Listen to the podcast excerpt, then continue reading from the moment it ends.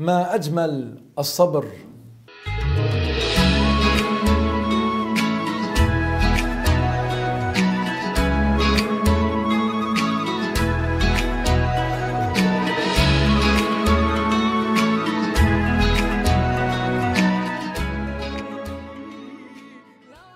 الحمد لله وصلى الله وسلم على نبينا محمد وعلى اله وصحبه الطيبين الطاهرين.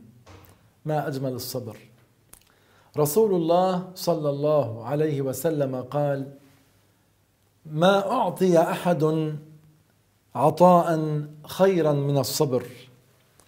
المؤمن الذي هو محقق الإيمان يكون بلاؤه على حسب قوته في دينه. يكون بلاؤه على حسب قوته في دينه. يعني يزاد بلاؤه على حسب ذلك. فالصبر هو مدار النجاح والفلاح في الآخرة. وما معنى الصبر؟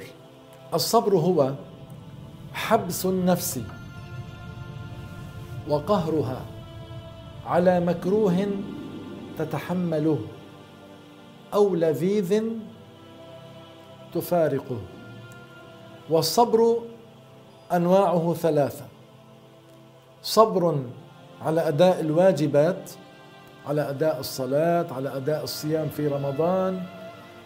صبر عما حرم الله تعالى أن تمسك نفسك عن ارتكاب ما حرم الله وهو أشد أنواع الصبر.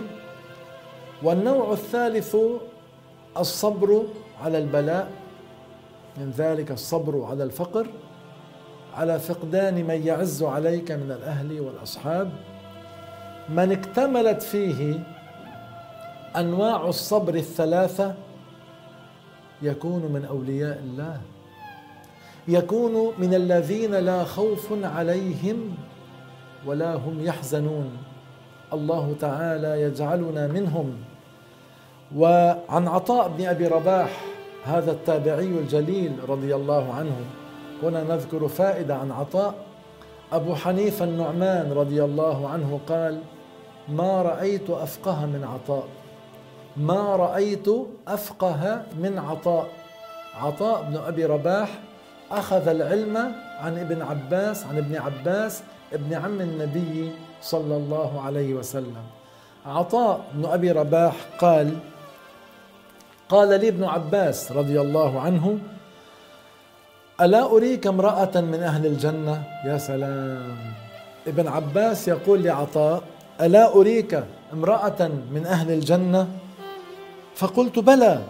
قال هذه المرأة السوداء أتت النبي صلى الله عليه وسلم فقالت اني أسرع إني أسرع وإني اتكشف يصيبها الصرع ثم تتكشف.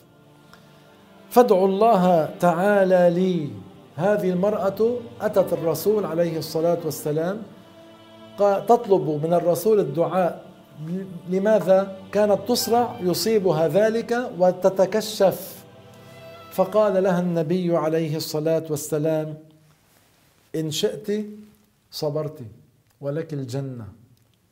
إن شئت صبرت ولك الجنة وإن شئت دعوت دعوت الله تعالى أن يعافيك. اسمعوا يا أحبابنا ماذا قالت تلك المرأة عندما سمعت رسول الله وهي تعتقد بصدق كلام رسول الله من غير شك ولا ريب. قال لها إن شئت صبرت ولك الجنة وإن شئت دعوت الله تعالى أن يعافيك. فقالت تلك المرأة أصبر إني أتكشف فادعوا الله الا أتكشف. فدعا لها دعا لها رسول الله. هذا الأمر المهم وهو التسليم لكل ما جاء به رسول الله صلى الله عليه وسلم.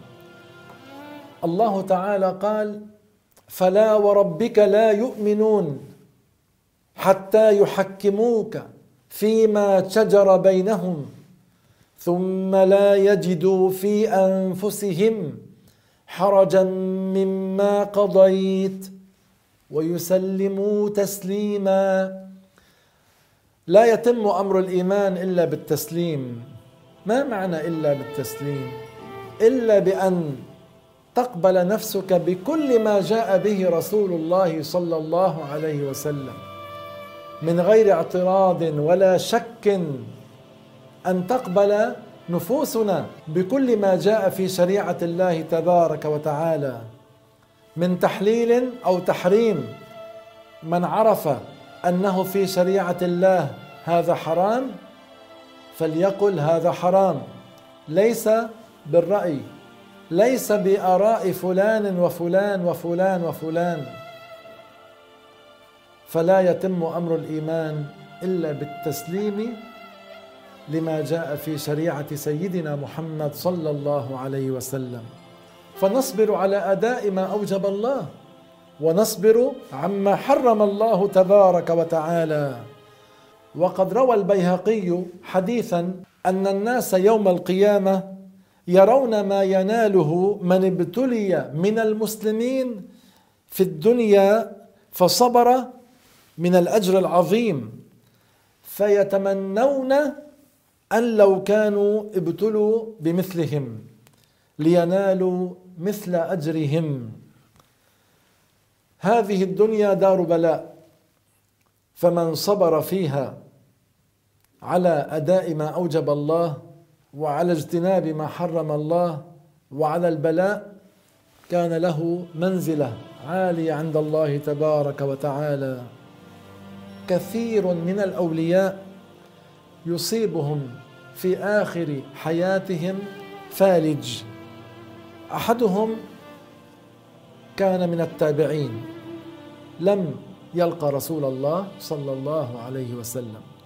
لكن هذا الرجل من حسن ديانته قال له عبد الله بن مسعود عبد الله بن مسعود من الصحابة لكن هذا الرجل ليس من الصحابة.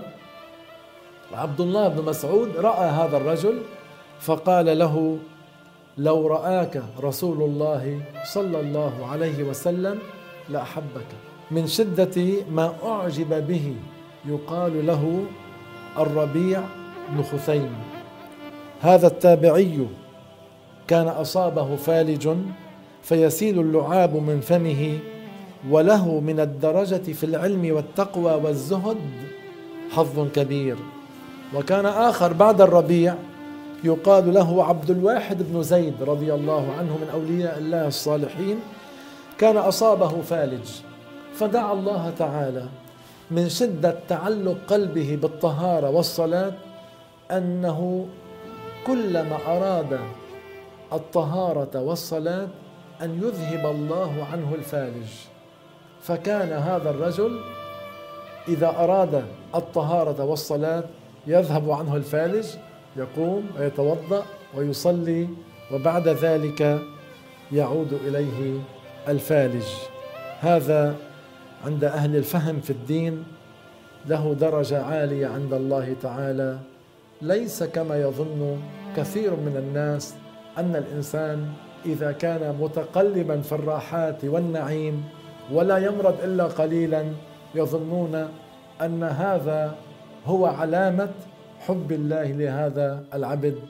والحقيقة أن هذا غير صحيح.